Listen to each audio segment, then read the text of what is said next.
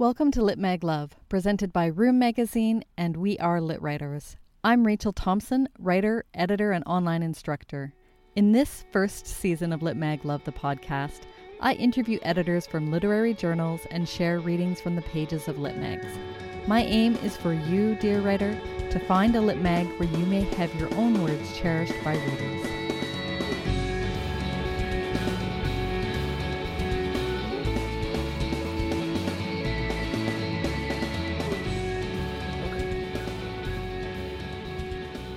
Welcome to Lit Mag Love, the podcast. And in this episode, we have Thea Prieto from The Gravity of the Thing.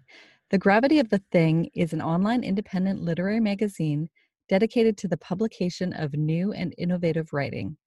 Since the journal's inception in 2013, The Gravity of the Thing has been named one of 30 best online magazines in 2016 from BookFox and one of 15 best literary journals in two, of 2015 from Authors Publish magazine they publish work that is aware of its literary form, and we're going to talk about that in the interview, and writing that defamiliarizes in craft or content for an enhanced rendering of reality. And my guest, Thea Prieto, has since 2006 edited for Counterpoint Press, the Berkeley Fiction Review, the Portland Review, and the Chiron Journal. I don't know if I'm saying that one right. Uh, the, the Chiron Journal. Chiron Journal, right. Anthology of Interdisciplinary Media. And she teaches creative writing at Portland State University, including courses. There's a course called The Creative Writing Through Guided Meditation and Introduction to Horror Fiction. So, welcome, Thea. Thank you, Rachel. And I first want to start by talking about your own writing and just how how you actually came to writing if there's are, are there artists in your family or in the last couple generations of your family? Oh uh, certainly there are um, there's a couple generations of artists in my family. They tend to be either arts and crafts as in ceramics metalwork woodwork sculpture. And then on my mom's side i'd say it's it's mostly performance arts music acting. And so although I, there's not many writers in my family i think i come to writing as a kind of a combination of both arts and craft and kind of performance. I'd say I came to writing through music, actually, probably just listening to music when I was young and starting to just make mental film strips in my head to to the music which ended up turning into lines of text in my head and lines of dialogue and i think it just piled up at one point till one day i just sat down and i think i just within a space of a couple of months punched out something like 400 pages and I'm not going to claim that it was very good. um, it wasn't very good writing. But when that time came to just stop trying to hold it all in my head and remember all of these bits of story that I'd been creating while listening to music, I think that's that's really when I began to think of the way my imagination was transforming itself through text, through writing. That was many years ago now. I've been to a couple different workshops and studied creative writing in a couple different campuses and a couple different settings and i don't think too much has changed as far as my inspiration goes. I still listen to music to write. Of course i write very differently than i did back then and unfortunately not as um, not as productively. I'm not sitting down and creating 400 pages in a couple months anymore but i'd like to think i'm more more thoughtful more aware of my writing process now and definitely my editing process I love that that you listen to music. And do you then at times like does the music become part of the soundtrack of the story in, in a way that's more obvious or is it always just sort of a subtle undercurrent of, of your writing? Uh, inevitably I'd say it becomes subtle. At, at first it might be really overt. It might be the the title of the story is actually the title of the song and um, and I'll write with that kind of the pace of the song in mind. Through the editing process of any single piece, though, usually the song drops away. It kind of serves as the inspiration, and then as I start to write, I realize the different the different craft that goes into writing versus the different craft that goes into creating music or listening to music. And so, I think inevitably the song f- functions as a prompt, and then I kind of leave it behind as the story starts to realize itself. I love that. It's sort of what brings you into it, or as one of my teachers called it, that's the scaffolding of your story, then that you can kind of let drop away once the piece is more defined. Definitely, definitely. And I know you've published your writing in a few different lit mags, and I wondered if you can think of the best experience that you had with publication and what made it stand out for you.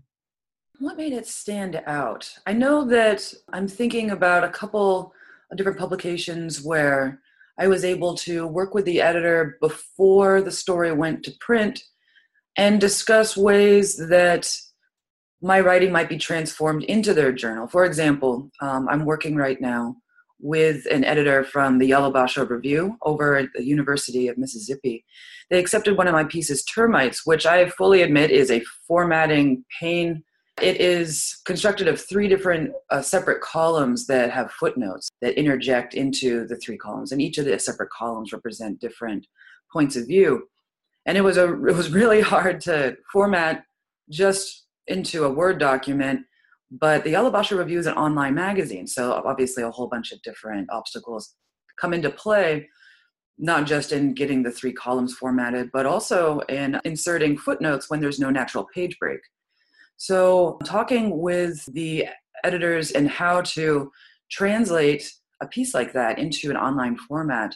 And it's still kind of, uh, that process is still in the works. It's not an easy process, but I always much appreciate the editor's commitment to helping the piece become uh, realized from a print form to an online form. And that was a particularly experimental piece.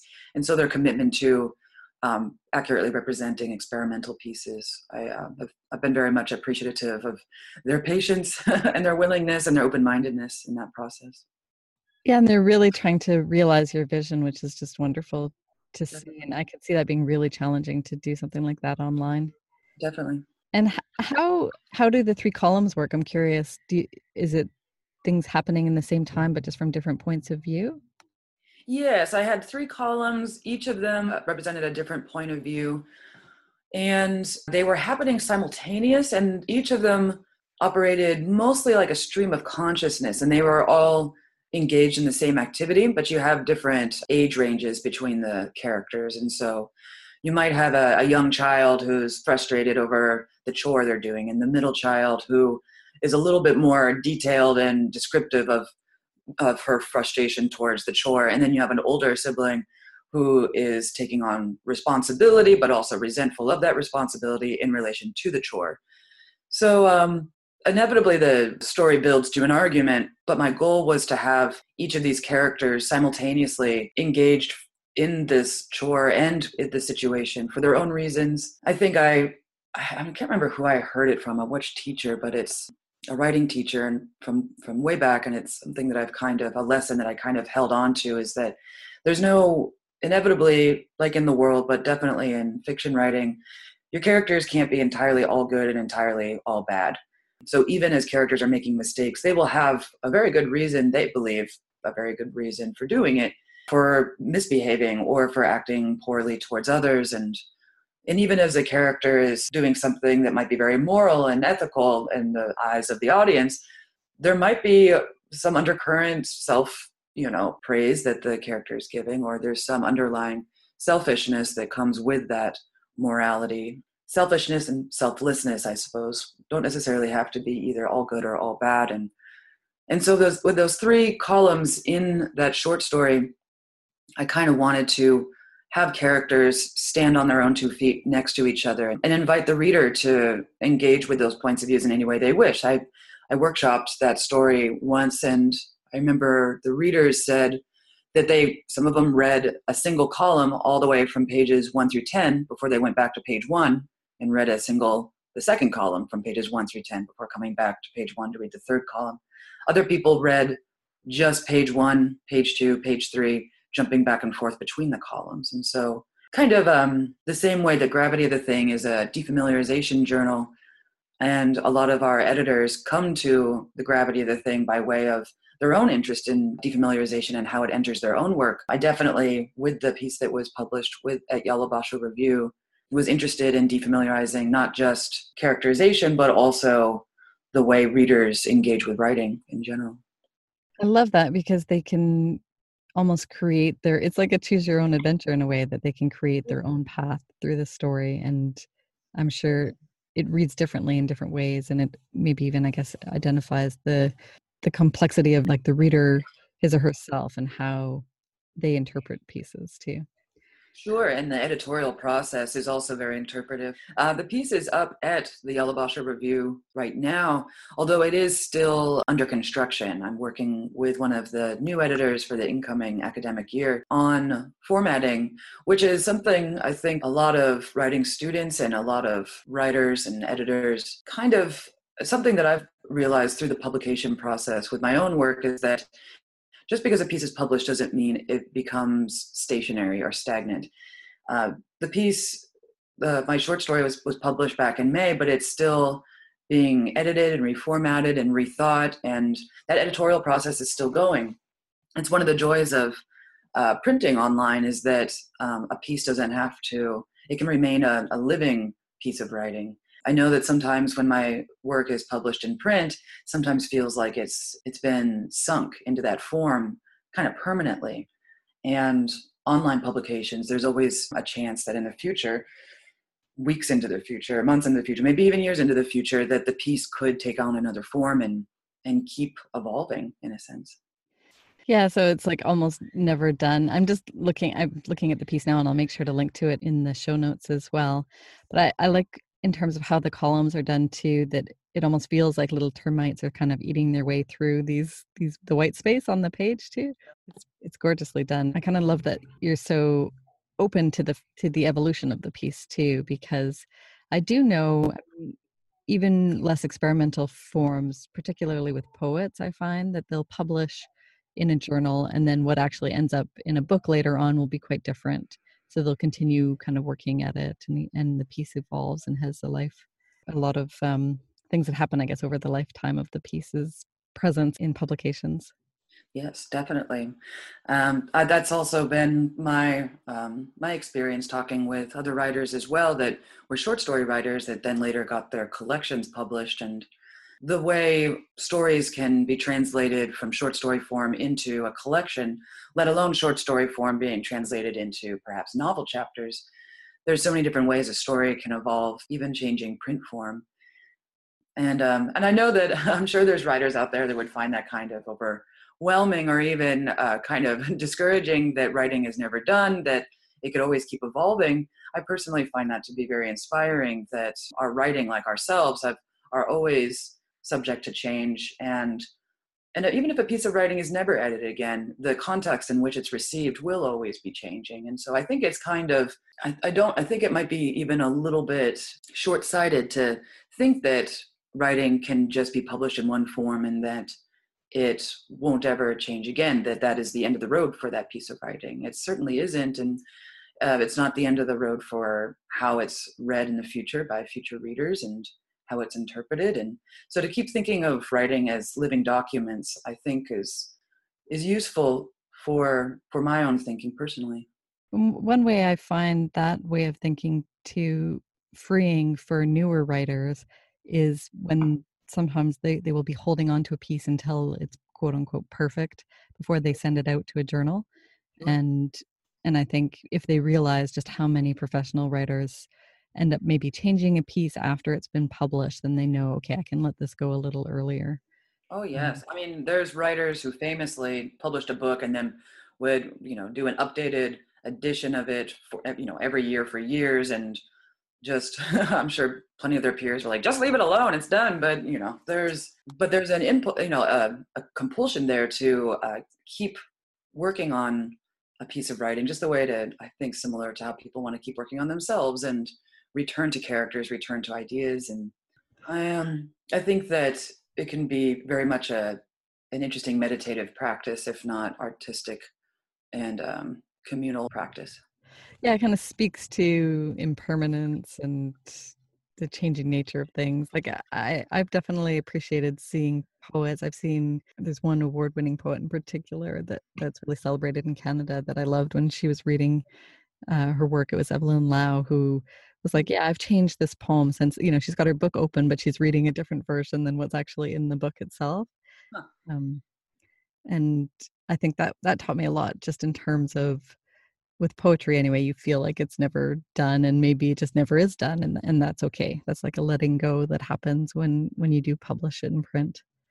It's true. And also a reversion to previous drafts can sometimes be an evolution. I, uh, I'm thinking in particular a piece that was published at the Gravity of the Thing. We received it and were interested in publishing it, but it's it didn't seem that it was quite experimental or defamiliarized as might fit the Gravity of the Thing's main platform. But we reached out to the author and asked them what they thought about how their piece might fit into a journal of defamiliarization and the author she she said wait a minute i've got a previous draft that i thought was too experimental. Maybe you'd be interested in looking at it. And we looked at the previous draft saw how she had edited from one draft to the more formal second draft. And I, we ended up working together to create a third draft which was actually mostly using the initial draft the more experimental version but just using some of the moments of clarity from the second draft to kind of enhance the first. It's interesting the the evolution of a draft of any story. I I rarely experience it in my own writing or as editing is linear. It tends to you could almost imagine it as a spider graph or a, a, a bubbling outward is like thought bubbles and maybe even a family tree and thinking that about how each story might be able to branch out can be extremely complex and also kind of, again, freeing. It can be overwhelming sometimes how many ways a story can be correct and different at the same time. Inevitably, it ends up being the author's choice that this is this feels right, this reads correctly, this is the iteration of the story that best suits itself. And I think the story, the characters, once they become more, you know, realized, they end up kind of speaking for themselves and deciding how the story best suits itself. So you've taught a course on horror fiction, as we mentioned in the intro. Oh. And when we last spoke, you said when you're reading submissions, if a ghost appears, you're drawn. So, what is it about horror writing that particularly draws you? I think it's the tension. I'm definitely drawn to writing that is that is really apt in the way of the craft element of tension and a lot of horror I think uh, balances a lot on effective tension building. In fact, there's a quote by Henry James in his Art of Fiction, his book of art uh, called Art of Fiction, and he describes, and I'm going to uh, paraphrase, maybe even badly, but I'm going to paraphrase now. Um, I, I've always kind of thought of it in terms of the first and second shoe dropping. He describes a lot of fiction that makes use of mighty mutations and the supernatural as uh, relying on a, a, tension dynamic that involves the first shoe dropping, which is in a story of with uh, horror in it, is that something's wrong. And the second shoe dropping tends to be towards the end of the story, where it confirms that indeed something is wrong and something has to happen as a consequence. Um, and this kind of first and second shoe dropping can generate a ton of tension. As soon as the first shoe drops, the reader knows that something has to come and so much tension can be drawn out between that you know first and second shoe dropping. And, it, and this doesn't occur just in horror fiction either. I you know the, there's whole uh, tv series that rely on this around love dynamics. You know the first episode a boy and girl meet or you know some such thing and the second shoe that must drop the audience knows is will they ever get together will we find out but there can be tons and tons of seasons and episodes between that of how they might come to each other and how they might find each other or not. And in horror fiction, you can see this happen often. And I mean, you can see it, it's true with most uh, horror movies, actually, that, you know, a whole bunch of college kids go into a house and the house is all creaky and the audience knows, oh, something's not right with this house. And so you wait for the second shoe to drop the entire movie. And at the end, yes, it is indeed haunted or it was never haunted it was always something else and but what happens between that first initial question and the second shoe dropping the answer oh my gosh there can be such extreme suspense built up and in terms of horror fiction i see you know tension being employed effectively i can't turn the pages fast enough i'm just you know smoke is rising out of the book as i'm flipping the pages and yeah i just want to get to that other shoe dropping yeah exactly and and you kind of don't want to either because it means the book is over but it also some authors can do it so effectively. For example, I recently wrote a review for Glaxo by Ron, uh, Hernan Ronsino, which was published at Propeller Magazine. And it was this wonderful book. It was uh, uh, Ronsino's first piece published. It was translated into English. Um, he's an Argentinian writer. And Glaxo, without giving away too much of the book, it has this second shoe that drops, where the first shoe is a question of what happens between these characters that are friends that cause this kind of trauma. And by the end, the second shoe that drops, I'm trying to be vague as not to ruin the story, the trauma that gets revealed is nothing in comparison to the broader the individual trauma is so small in scope to the revealed like uh, societal trauma. There's this kind of as the second shoe drops it just resounds and ripples outward and um, even past the last page of the book and you kind of just sit with this horror and it's i ended up reading it twice over because it was i had to see how that effect was done and it's so subtle and wonderful and horrifying and i highly recommend it. It was this uh, was a very short book but it's a you can sit down and read it. You could easily read it twice. I very much enjoyed that experience. Nice. Well, i'll make sure to link to your review in the show notes as well wonderful. Up on the litmaglovepodcast.com site um, so we're gonna have to we're gonna take a sponsor break in just a minute but before i do i just want to talk to you a little bit about defamiliarization, and we can talk more about it after the break too. But sure. stranging something. So, what does that mean? And how has how have you seen it working in different levels in the gravity of the thing? Uh, defamiliarization is an interesting artistic technique, not specific just to writing, but half the editors at The Gravity of the Thing and I all took a class with Leni Zumas at Portland State University. She's a wonderful writer. She wrote Farewell Navigator, and uh, she actually has a new book coming out beginning of next year called Red Clocks, which I'm very much looking forward to. She taught a class on defamiliarization at Portland State University, and it was fascinating. And there was a, often we discussed different elements of defamiliarization. There's a whole bunch of them. There's uh, different ways that writing can be defamiliarized at the craft level. It can be defamiliarized at the sentence level. It could be even defamiliarized at the word level. Even in terms of uh, genre, defamiliarizing what we think of when we think fiction or nonfiction, different forms of poetry. In fact, poetry, in a sense, Victor Shklovsky, who wrote Art as Technique, who first coined, I believe he first coined the term defamiliarization, or at least was applying it to writing specifically. He described poetry as being an excellent form of defamiliarization as a truer kind of writing and a lot of there's a lot of different elements of defamiliarization for example changing narrator back and forth can be one way of destabilizing a reading experience so that the reader is forced to kind of see outside the construction of outside the dream of the story or another way of saying that is um, the writer is in effect uh, bearing the device. Bearing the device is actually something the Gravity of the Thing editors and I have been thinking about a lot recently, mainly in terms of opening up a column on the Gravity of the Thing website called Bearing the Device. We were thinking of writing individual essays based off of different aspects of writing, but also different aspects of editing.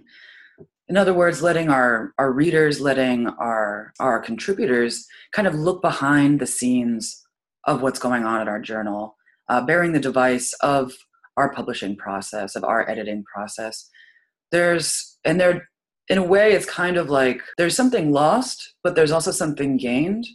You can kind of think of it as as we're showing how the magic trick is done and there doesn't have to be any lost fantasy in that that um, a writer submits work to us and we accept it, they get to feel wonderful that the greater world has published them and they are now a published writer. That's a wonderful thing to uh, feel and to be encouraged with. But bearing the device of the editing process, I think it's important for lots of writers that submit to us to know that we receive hundreds of submissions. Sometimes we're able to only publish works that best represent themselves. The piece is solid in its own construction. It also has to be defamiliarized and represent the journal in that sense. And uh, we consider the pieces and how they all work together collectively for a single issue. So that's a lot of weight that a single story or a single poem has to hold. And though we admit that that's there's a lot of that that has to do with purely the makeup of our journal and and a lot of different journals. I don't think writers should be discouraged when a journal doesn't accept their work. Sometimes there's 50 different elements at work that have nothing to do with the piece. Of course, I think, and I, I do believe that many editors aim to support writers primarily, that that is the key effort that goes into publishing. But it is a human process, it's a human system. And mm-hmm. by bearing the device behind publishing, by helping readers and writers look behind the curtain of the publishing process, I think it it's less to disillusion people and more to show the human effort that is behind it and show the real structure that is at work. And I think with that kind of transparency comes a more fluid conversation, and with that clarity comes a, a, a higher art form, a better way for people to communicate and, and uh, support expression through writing. Yeah, it's more demystifying than disillusioning, I guess. Yeah. And I love what you said about bearing the device. At, at first, I thought you meant bearing, like as into carry, B E A R. Oh, yeah. so I was like, where is she going with this? But now I, I totally understand what you mean around bearing in terms of really, you know, drawing that curtain aside. And, and, and I would say that's a large part of what we're trying to do with this podcast too, is, is to mm-hmm. say, no, you know, like dispel those common misconceptions around you know when an editor says no to your writing then you oh you got to do rewrite it it's not good enough. It it really could mean so many different things when when a journal isn't able to publish your piece. So i love that. Is that the kind like that's the kind of thing you're going to cover and then are there other parts around the mechanics of the journal that you're you're thinking would be exciting to to reveal in that column? Definitely. There's a couple different ideas the editors have at work right now. One of them would be bearing the device submission so that our writers would know that you know this is our step-by-step process for when we receive submissions how we review them how they move towards um, move into the maybe category or the yes category how the editors come to developmental edits if they're necessary then also maybe a, a column about after acceptances this is something that i've seen working in a couple different literary journals that often there's confusion. It, you know, we send out the acceptance, the author goes, "Yay, thank you," and kind of leaves it there. Sometimes correspondence will drop off, but really, there's there's a lot of not just you know not just work to do. We've got to translate the piece from um, its original format into the journal, which requires some feedback, some edits. But it could also, if we don't go through those steps, it could rob the editors and the writer of a kind of wonderful process of being in that collaborative effort to re-envision their piece translated. Sometimes it's not as simple as copying and pasting it into a journal. And without that kind of process of going through editing, proofreading, confirming, that sometimes editors will end up with a a writer that's surprised or maybe even disappointed in how their piece turned out. After getting the acceptance letter is not the end of that process. And yeah it's the beginning of something new. And actually i would love to ask you and I'm, I'm planning to ask you some more specifics around that process at the gravity of the thing. First we need to take a break to hear from our sponsor for this episode this season of Lit Mag Love, the podcast, is brought to you by my course, Lit Mag Love. So, if you're a writer who wants to feel like a professional, not an amateur, but you just need some proof that you're not wasting your time with this writing thing, and nobody's given you that official card to confirm you're a writer, or if you're a writer who'd love to finish some pieces, but you're having trouble with focus and motivation, or maybe you're a writer who just wants to get your writing out in the world and instead is gathering dust in a miscellaneous writing file on your computer, and you just need help staying accountable, I suggest you check out my course, Lit Mag Love. And you can find out more about it at litmaglove.com, where you can get one free lesson.